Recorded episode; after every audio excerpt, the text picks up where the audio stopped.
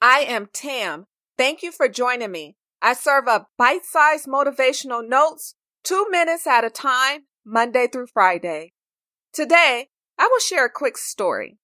If you have listened to any of my previous podcasts, you know I grew up feisty and not caring about what people think. A lot of the reason I didn't care is that I always felt no one would say anything to my face.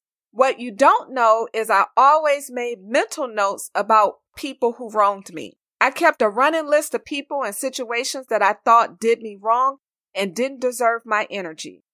I did this so long until I realized it was weighing me down. To be free, I had to move on and forgive. I had to learn to let go of all my baggage. Today's note let go of all your baggage. You are listening to the Sincerely Her podcast. This isn't an ordinary podcast. This is a podcast that will help you find clarity and win. Deciding to move on and let go of people and situations is difficult, but necessary.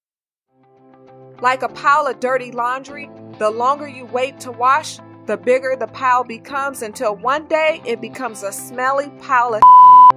Perhaps that's not the best metaphor, but you get the picture. Having a pile of emotional taking up space in your head is even worse.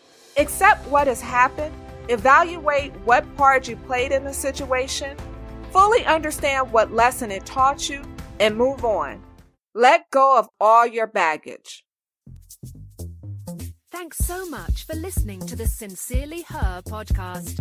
Remember, be you, trust yourself, be happy, travel, be authentic, have confidence, and never give up.